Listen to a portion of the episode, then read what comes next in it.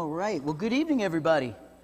Getting into the last few weeks of, uh, of this series, and what I find the most interesting, because this is the stuff that um, we'll probably most be dealing with if you're ever getting into conversations. There are obviously groups, the Mormons and the Jehovah Witnesses, that deny the deity of Jesus Christ. Um, there are uh, people that think that Jesus never claimed to be uh, what we believe him and who we believe him to be. And so tonight we're going to talk about what the early church thought about who Jesus, who Jesus was. And so we're going to talk about the, div- the divinity of Jesus, how far back that goes, and why it was such uh, maybe a hard sell, for lack of a better word. I want you to kind of think about if, if maybe the United States got overrun by China or something like that. Really alien, different, completely different culture than, you know, not like England beat us or something like that, but, but uh, a country with a very different uh, philosophical worldview. And you're dealing with that every single day. Now, obviously, you would want to preserve as much as you could uh, your own culture, beginning with your religion. But what you would really have to be careful about were the subtle kinds of shifts, the compromises.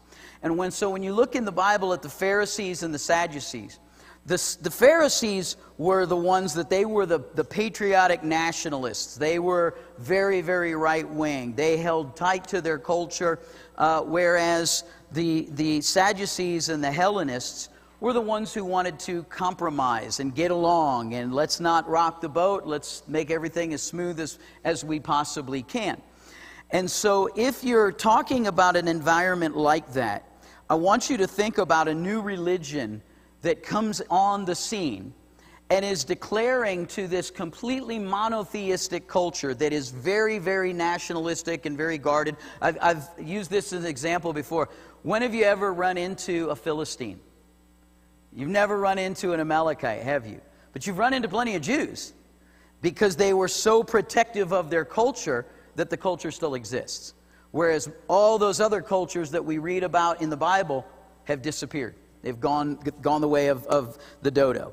So when somebody was to come in like the Romans and take over, who were pagan, pantheistic, believed in many, many gods, and you're a monotheistic culture, imagine Christianity trying to rise up in that and not only be fiercely monotheistic, but say that God is Father, Son, and Holy Spirit.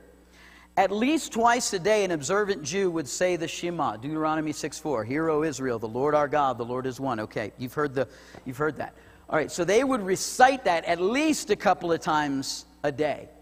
And so now this group comes on the scene and is talking about, well, yes, we're monotheists, but they're talking about the Holy Spirit as God. They're talking about Jesus as God. They're talking about the Father as God would have been very, very confusing, and it would have been very, very difficult to try to get this group of very guarded monotheists to buy into it. So, what has happened is that through the centuries, people have come along and said, come up with theories like, well, you have to understand that Jesus didn't really claim to be God, and his early followers didn't really say that he was. And so that he was sort of like Muhammad, that he was the prophet, he was the successor of Moses.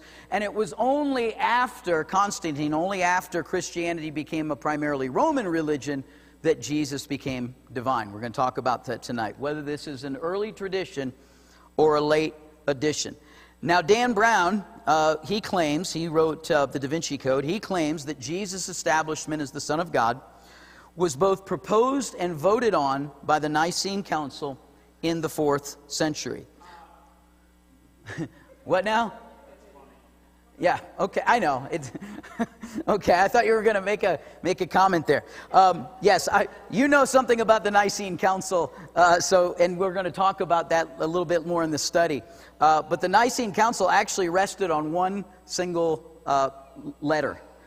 that's, that's what the division was, and we're going we're to talk about that later on. But uh, there are Muslim and liberal scholars who claim not to see anything in the New Testament where Jesus himself clearly affirmed his own divinity. So let's look at the historical context. Like I said, the first century Jews were stubbornly monotheistic.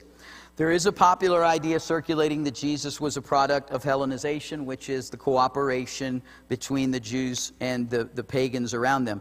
It's not accepted by even liberal scholars. So, biblical scholars, even ones that don't particularly believe in Jesus and the divinity of Jesus, don't accept that theory. Were Christianity to have started some, somewhere else besides Jerusalem, the idea might be worth exploring. But the fact that Christianity was born out of first century enemy occupied Judaism makes this idea completely implausible. I've seen people, for example, on the uh, on on different you know on the interwebs, saying things like, uh, "Well, it was like just a regurgitation of of Egyptian creation myths," just as ridiculous. First of all, the Jews had a long history with Egypt. Right? I mean, this is like, this goes way back.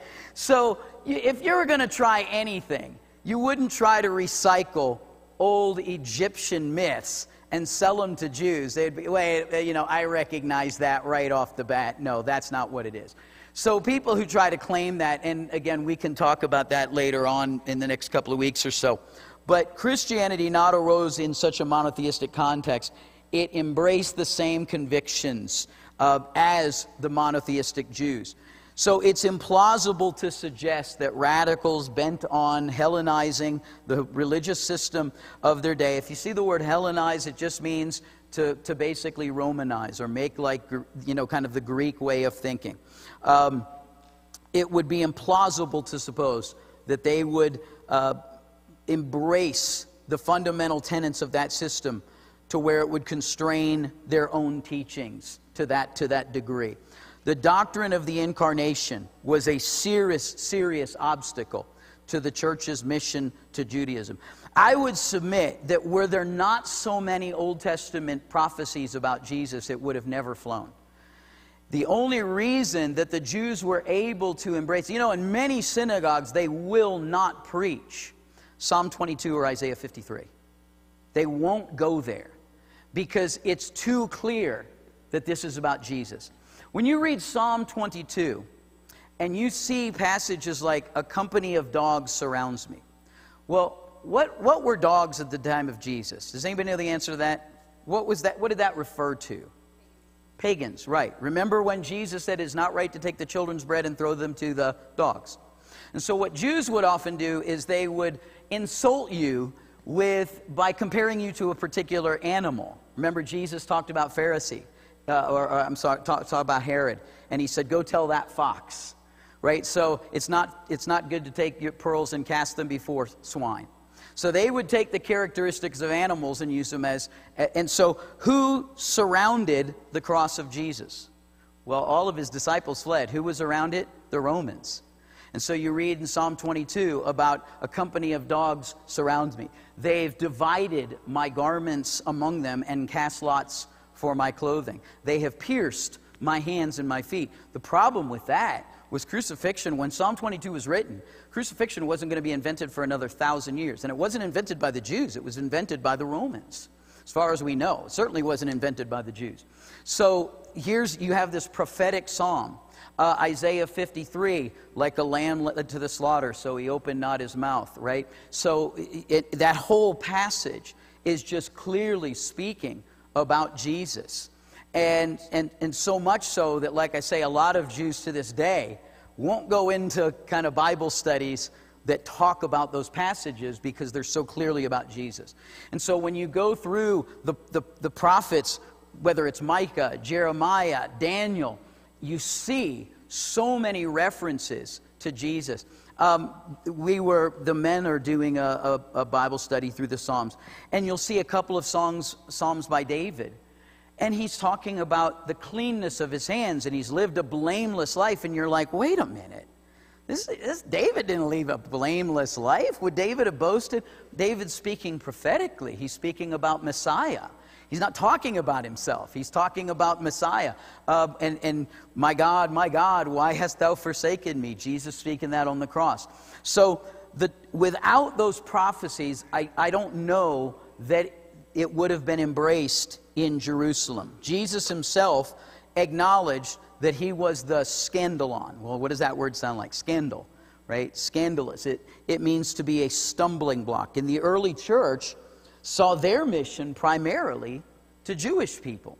They were taking up what Jesus had done and they were preaching to the Jews. It wasn't until there was a great persecution in Jerusalem that Acts tells us that the church began to spread into pagan areas. All right, so let's think about the biblical context. Uh, we talked about Mark's gospel beginning with the words, uh, the beginning of the gospel of Jesus Christ, the Son of God, and climaxes with the Roman centurion declaring, Truly, this was God's Son. Now, what this is, is called an inclusio. And this was very common in writings of that day, where they would begin either a paragraph and sometimes an entire book with a statement and close it with a very similar statement. It would climax with a statement. So at the beginning of, of Mark's gospel, it starts the beginning of the gospel of Jesus Christ, the Son of God, and climaxes with the Roman centurion declaring, Truly, this man was the Son of God. Uh, Mark also points to the fact that Jesus' disciples were very slow in grasping this. What's interesting, if you read other religious writings of the time, uh, they really kind of make heroes out of their main characters. What we see in the scriptures is even though the disciples, the apostles, wrote the gospels for the most part, they didn't gloss over the fact that, you know, one runs away naked. Peter chops off the ear of the high priest and then disowns Jesus three times. We don't see them glossing over, you know, buttering over the, the mistakes the disciples made. They really didn't understand who he was um, they worshiped him, but then in the next chapter they doubt him, right? So you'll see Jesus calming the storm and they're falling down saying, worshiping at his feet, who is this that even the, you know, calms the wind and the waves? And then the next chapter they're doubting him, or the next chapter they're focused on an earthly kingdom. Luke's gospel begins with the supernatural conception of Jesus and states from the outset that Jesus would be called the Son of God. Jesus would be called the Son of God.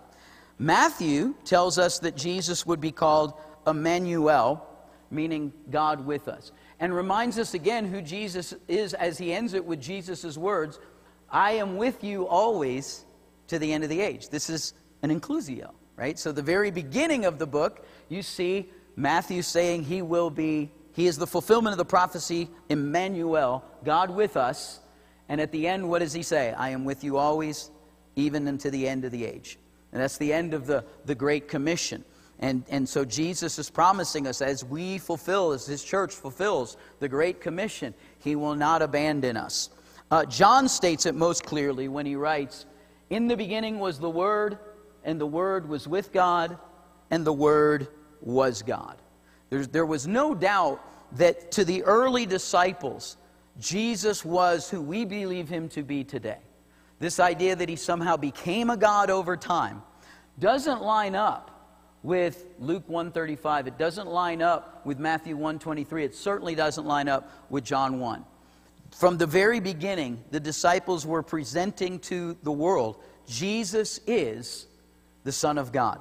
Now let's look at Jesus' claims of divinity because that's, to me, more important than even his disciples' uh, claims and, and proclamations. First of all, he forgave sins. Now, some people say, well, you know, I can forgive sins, right? But think of how, again, scandalous that would be. Think of, think of, you know, somebody striking somebody in this building. And, and I say to the person who struck the person, I forgive you for doing that. Wait, wait a minute. Who do you think you are, right? So if somebody strikes you and you forgive them, that's a very noble thing. But if somebody strikes you and somebody else pronounces them forgiven, that's a scandalous thing. That was not something easy. And you would immediately say, as the Pharisees did, Who can do what you just did except for God? Only God could do that, right? So if I strike somebody and God forgives me for doing that, we would all say, Okay, well, God has the right to do that. He's sovereign, He's God. But for another person to do that, that, that, that was mind blowing. And so he forgave sins which his critics recognized was the domain of God alone. And then he confirms it, his authority, with a divine sign. So here's the, the, the, story of the paralytic, right? His friends lower him down. And by the way, who you hang out with matters. Um, his friends lower him through the ceiling. And Jesus looks at him, and before, and, and I always think about this guy, uh, probably a young man, because you wouldn't live very long without, you know, even high tech medicine. Look how long Christopher Reeve lived, right? What was it, 10, 15 years? And he died, right? Because infection sets in, bed sores set in. Unless you're on top of it constantly, somebody in that condition doesn't have a, a great life expectancy. And so here's this man, and he's probably a young man. He was probably vigorous just a week or two before. And now, you know, he, maybe he falls off a roof. Maybe he's working like Joseph did as a carpenter. By the way, carpenters back then worked with wood and stone because there wasn't a lot of wood to work with. So think of like a tradesman or something like that. And, and maybe he falls off a building that's being constructed. He breaks his neck. And so his friends, you know, he said his goodbyes right? He probably has a life expectancy in weeks. He'll never play with his kids again. He'll never make love with his wife again. He'll never go to work again. He'll never run around again. All the thing, you know, and he's and and beyond that, you're going to start thinking about eternity. Uh, I, I, told a story a few months ago about a young man. My brother played uh, in a band with him, and he was a Jewish kid, and. Uh, his older brother was a very well known drummer. They actually made a movie about his, his band um, because they broke up before they had, had made it big, but they were selling like, you know, 10,000 records even on a local market. And this guy was working in an adult bookstore. Somebody came in, shot him, proceeded to rob the store, saw that he was still breathing, shot him again, and left. And so his younger brother, who was friends with my brother, went to my brother Robin and said, Just tell me that Todd is in heaven. Just tell me he's in heaven. And what my brother said was, Look, um, I don't know, and I can't tell you where he is. I know you're looking, but he says, One thing I do know is that Jesus wants him in heaven more than you want him in heaven. And he said, And if any time, if any time somebody, maybe that was why he didn't die after the first bullet Maybe the Lord was giving him time to repent. Maybe the Lord was, had you know, brought to his mind somebody who had shared the gospel with him, and he was able in his heart to give his life to Christ. Um, I imagine that's where this man coming down through the ceiling would have been, because he's thinking about meeting his Maker. He, he doesn't have long to live.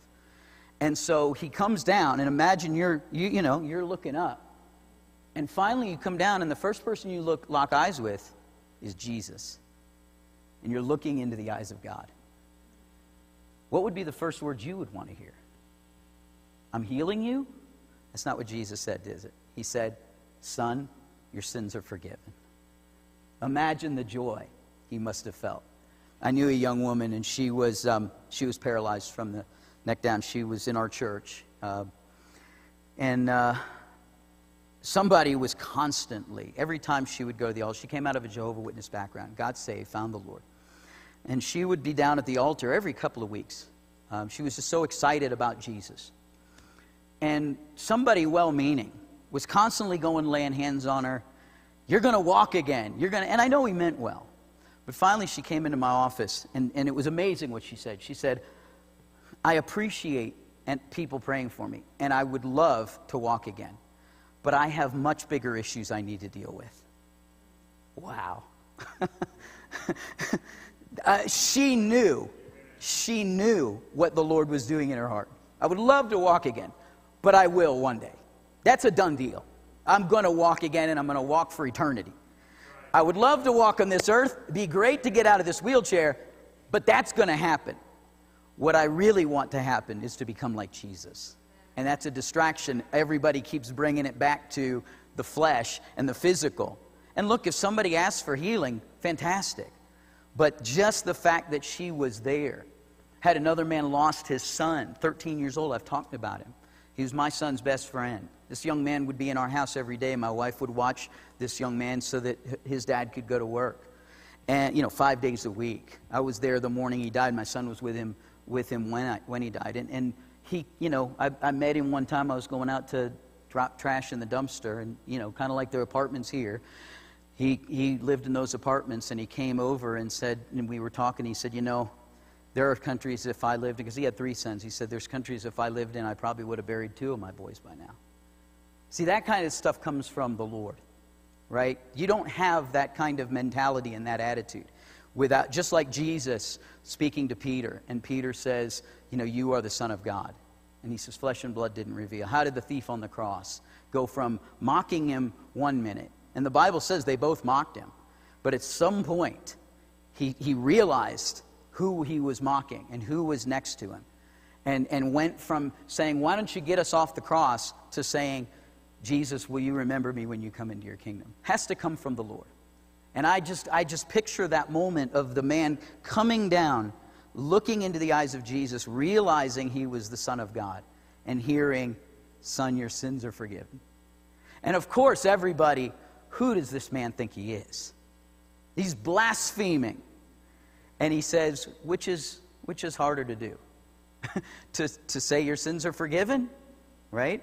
Or to say, rise, take up your mat and walk. But that you may know that the Son of Man has the authority on earth to forgive sins. Then he says to the man, rise, take up your mat and go home. See, th- there was no doubt that Jesus taught who he was. The disciples were hard headed, they were hard hearted. But he said it to his disciples, he said it to the crowds, he said it uh, when he was standing in front of Pilate, he said it in front of the Pharisees. He never de- denied ever his divinity. Whenever he had the chance to do so, he claimed to be who he was. We were just talking about this uh, yesterday. He claimed to both exist in the present and in the past. Uh, was having dinner with some, some uh, new family in the church last night, and, and um, I said, uh, the grammar sounds terrible, but there's no other way to say it. Before Abraham was, I am. Sounds terrible grammar. It should have been before Abraham was, I was. That wouldn't have been true. And Jesus only spoke truth. Before Abraham was, I physically am right now, is even as I stand before you today. Because Jesus couldn't go back in time and meet himself. There'd be two Jesuses, right? Before Abraham was, I am. I stand where before Abraham was born, I am, as Revelation says, the beginning and the end, as we just sung, the Alpha and the Omega. Time is contained within me. I'm not contained within time. Only God could make that claim. Uh, Jesus was charged under oath in Matthew 26 64. Confess, are you the Son of God? And he, he responds by saying, You have said it yourself. In other words, the things that you're doing are proving that I am. You're fulfilling prophecy right now. All the things prophesied about the Son of God, all the things that Daniel talked about about the Son of Man, all that Isaiah spoke, you're proving right now. You have said it yourself. Nevertheless, in, in other words, if, if that isn't enough, I tell you, hereafter you will see the Son of Man sitting at the right hand of power and coming on the clouds of heaven. Now, why that was so mind blowing is the Son of Man, and we talked about this a week or two ago. We sometimes think the Son of God is a greater claim to divinity. But many people, even Jesus said, the Psalms say you shall be called gods, right? So many people were called Son of God or sons of God, or because, in other words, they exhibit the attributes of God. The Son of Man, however, if you go back to the book of Daniel, you just Google it right now on your phone, Google Daniel, Son of Man, and you read the prophecies. This wasn't about an eternal being seated at the right hand of heaven, and the throne of heaven, who would, and Jesus saying, quoting Daniel, you shall see the Son of Man sitting at the right hand of power and coming on the clouds of heaven. Now, why that was so mind blowing is occasionally in Scripture, you see somebody brought into the presence of God. And Paul says, whether in the body or out of the body, I don't know. Right? So Isaiah is in the throne room. Is he actually in the body? Is he out of the body? John is brought up. Paul says he was brought up. So occasionally, someone be brought up to the throne room of heaven, and what's their immediate response? They fall like, I'm a dead man. Isaiah says, Woe is me, I'm undone. John says, falls at the angel's feet, I'm a dead man. So, coming even into the presence of God was an overwhelming thing. Standing in the presence of God was even unheard of. Taking a seat beside the Father sitting in the throne room at the throne of the right hand of the Father. That's what Daniel said what the Son of Man was, or who the Son of Man was. And so when Jesus says, You've said it yourself by what you're doing, and that was what that phrase meant, right? Well, look at, what's, look at what you're doing. It'd be like very similar to, Are you the Son of Man? What did he say to John the Baptist when John the Baptist said, Are you the Christ? Are you the Messiah? Jesus said, Look around. What do you see happening? Blind people are seeing, the lame are walking, right? The poor are having the gospel ministered to them. In other words, he's quoting scripture because that's what it said Messiah, that's what the Old Testament said Messiah would do. So that's how he answered him. So when he says, You've said it yourself, he's referring back to what, what does scripture say about the Son of Man? What does scripture say about the Christ? You've said it yourself. But nevertheless, I tell you. So, so no denying here, no mistaking here. You shall see the Son of Man coming on the right hand, at the right hand of power and coming on the clouds of heaven. Wow. That was just and and by the way, if you if you don't if you think that's ambiguous, his audience didn't. Because remember what the Pharisees did. They tore their robes. They cried out, Blasphemy! This man does not deserve to live. Rid the earth with him. Crucify him. They had no doubt at what he just said, even if you and I don't get the, the, the lingo. Um, some have made the claim well, they were just so overwhelmed by this great presence, like Martin Luther King or Gandhi, right? They just sort of inflated it. Uh, because even after, even uh, uh, those who don't see Jesus as Messiah will admit he was perhaps the greatest human being who ever lived. I have atheist friends who will say, Well, I'm not a Christian. I would never be a Christian. I'm an atheist. But man, Jesus, greatest teacher. I love the teachings of Jesus. Even people who, who don't believe in God will look at the teachings of Jesus and be overwhelmed. Thomas Jefferson wanted to strip the, the New Testament of all the miracles of Jesus, but he wanted to leave intact all the teachings of Jesus. So maybe they were just so overwhelmed by this man's greatness. But the argument goes the first century followers of Jesus were so unaccustomed to such extraordinary greatness, they were not able to process who he was. They were just overwhelmed by it. Uh, much as modern man, with all our learning and technology, might be perceived as somebody. Imagine if you went back in time a thousand years ago. How might somebody see you? Jesus was so far ahead of his time. And he is. I mean, I'm, I'm fairly well acquainted, I don't pat myself on the back, but fairly well acquainted with the religious writings of that time and before. Roman writings, philosophy, Greek writings, philosophy, Jewish writings, Middle Eastern writings. The teachings of Jesus were so far so ridiculously beyond. It, I mean, when you read Jesus, his words, it, it comes across very modern. It doesn't sound, you know, archaic or anything like that. It doesn't sound old school.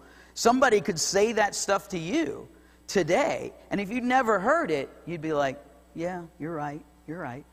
Um, and so that's the, that's the argument that maybe he was just so far beyond anybody, anything anybody'd ever seen, they were just overwhelmed with him. I would point out the Apostle Paul. It's interesting. I have a friend who was an atheist, and I began to get more and more into you know the Bible and, and studying it. I was probably 19, 20 years old.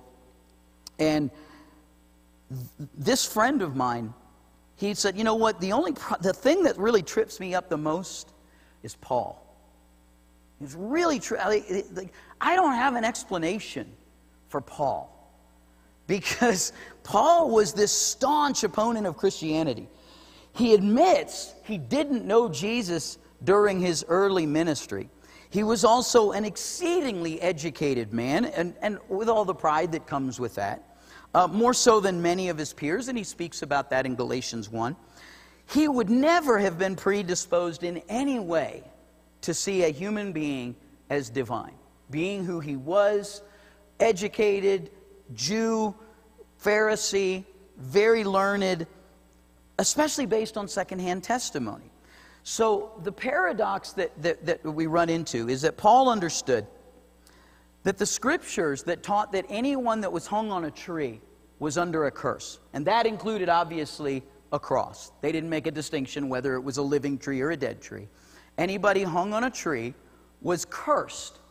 Deuteronomy 21 22. If a man guilty of a capital offense is put to death and his body is hung on a tree, you must not leave his body on the tree overnight. Be sure to bury him that same day because anyone who is hung on a tree is under God's curse.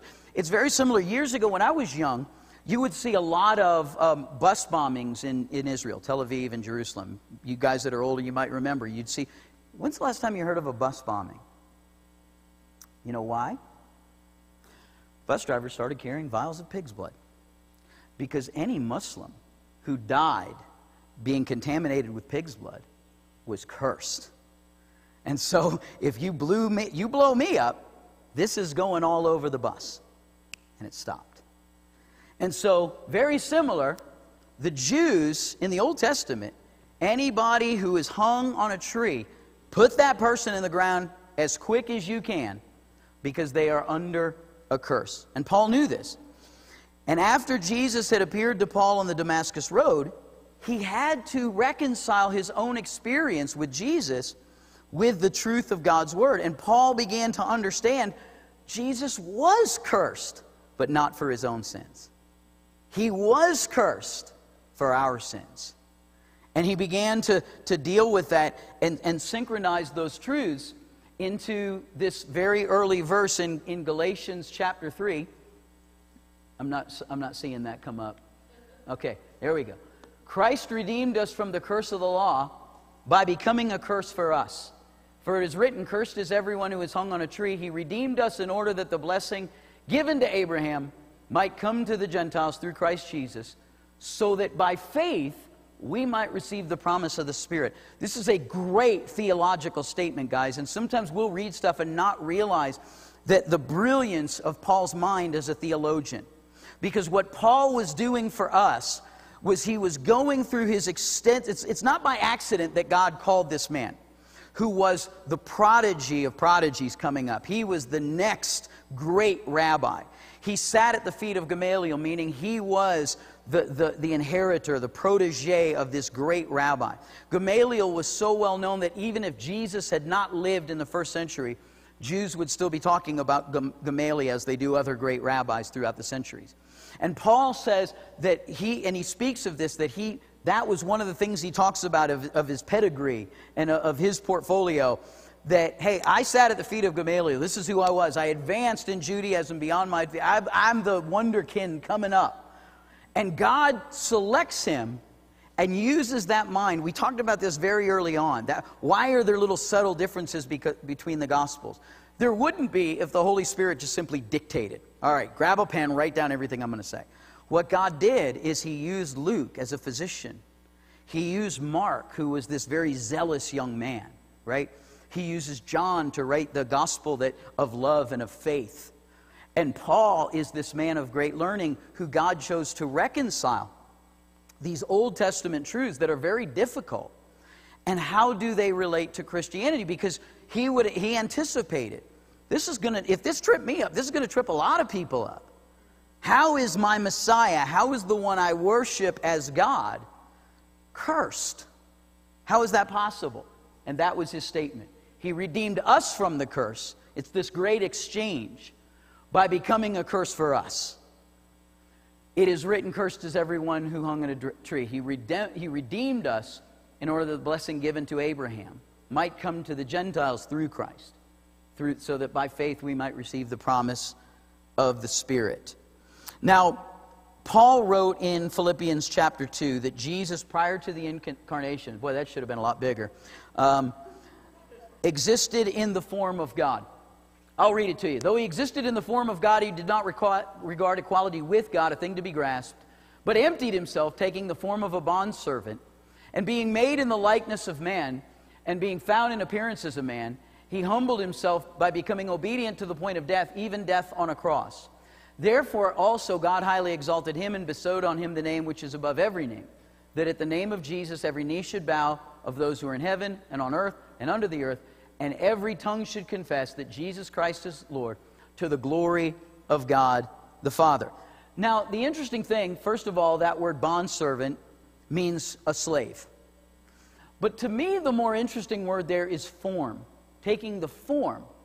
Um, because he uses that word earlier, though he existed in the form of God, he emptied himself taking the form of a bondservant. And the Greek word is morph. And, and it sounds just like we would use it. He morphed into something else. What the Greek word means is an exact replica. Okay? So if you could clone me, right, that, that individual would be exactly as human as I am, right down to the DNA. It would be indistinguishable. You could not, if, if, if somebody dug up the graves of me and my clone 500 years later, they would not be able to distinguish the two, right? Same height, same bone structure, everything would be exactly the same. And that's what that word means. He was in the form of God. So it wasn't like it was just like he was a shapeshifter that looked like God. The Greek is saying it's, it's the exact replica of God and he became an exact replica of a slave. And so this is where we get the idea of, of we talked about this before, the hypostatic union, the, the God man, that Jesus was 100% God. He wasn't 50% God and 50% man. He couldn't be because he was in the exact form of God, 100%. And he became the exact form of a bondservant, 100%. So he was 100% God and 100% man. So Paul would have had Isaiah 45 23 in view when he wrote this passage, which states, Every knee will bow and every tongue will solemnly affirm. By the time Paul wrote Colossians, this theology was even more entrenched. Colossians 1:15.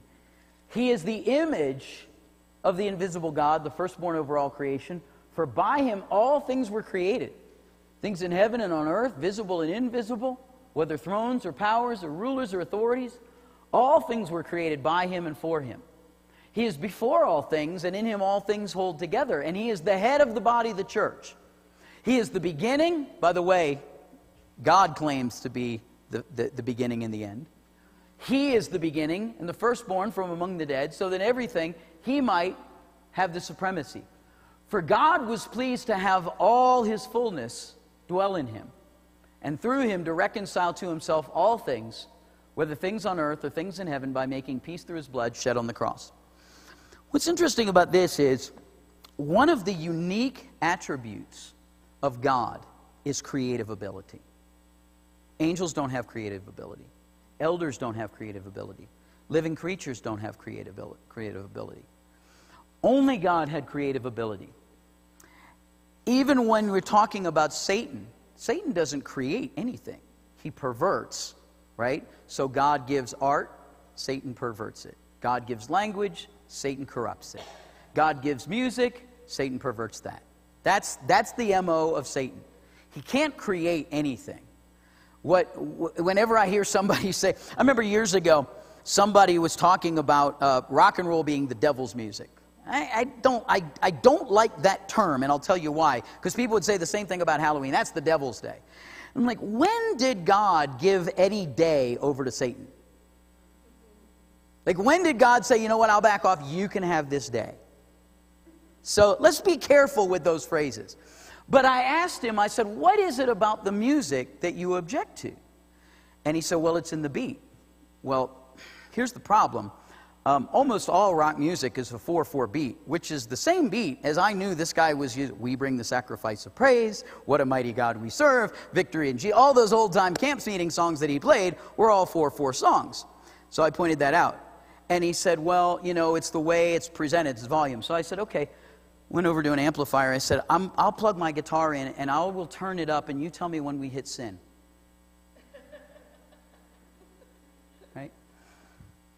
Music can be used for the devil's purposes. There's no doubt about that. We see that in this generation. Satan will, but what Satan does is he takes what God gives. I remember being at a Trans Siberian Orchestra show, and I mean, it was loud and it was bombastic. They started out as a heavy metal band called Savatage, a very bad one, by the way. Um, and, and they actually did the song uh, Christmas in Sarajevo under their original name. It sold about 14 copies. I think their mom bought them all.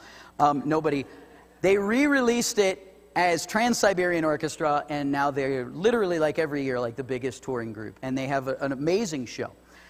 And there was a song they were doing, I'd never heard it before, and it was called First Snow. And it was very powerful, and the lights were going off, and I mean, it was, and I was like, this should be the soundtrack of the rapture. I mean, it was glorious. It was powerful. You just, you just felt like if Jesus is coming back, he's not coming back to you. Nah, nah. You know, I mean, he's not coming back to some lullaby. He's not coming back to, you know, this, this cute little ballad or anything like that. This sounded glorious and powerful. And I thought, boy, this, this sounds like if, if, if, the, if the clouds split today, this would be the kind of song I would hear, right? And it, and it, it engenders worship, is what it did. And I realized what Satan loves to do is take certain things, and, and some of it is obviously the lyrics, right? Lifestyle lyrics, goals, and graphics. Look, look at the four things that any group, any artist is presenting Life, their lifestyle, their lyrics, their goals, and their graphics. And you can tell, right? I mean, a lot of people make, want to make an excuse for it, but I just look at it and say that. But what I won't say is that Satan created something because he can't.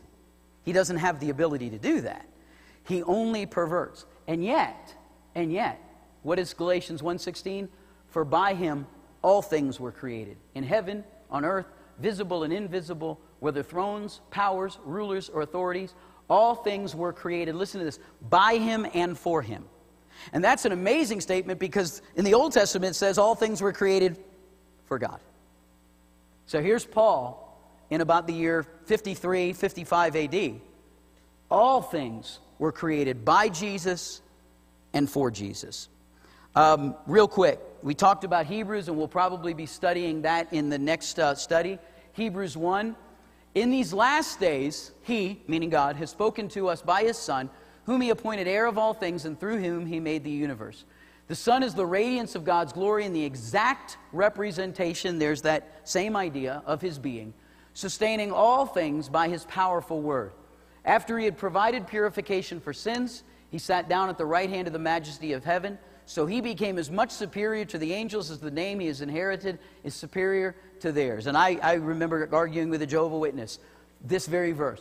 For to which of the angels did God ever say, You are my son, today I have become your father, or again, I will be his father and he will be my son? And again, when God brings his firstborn into the world, he says, Let all God's angels worship him.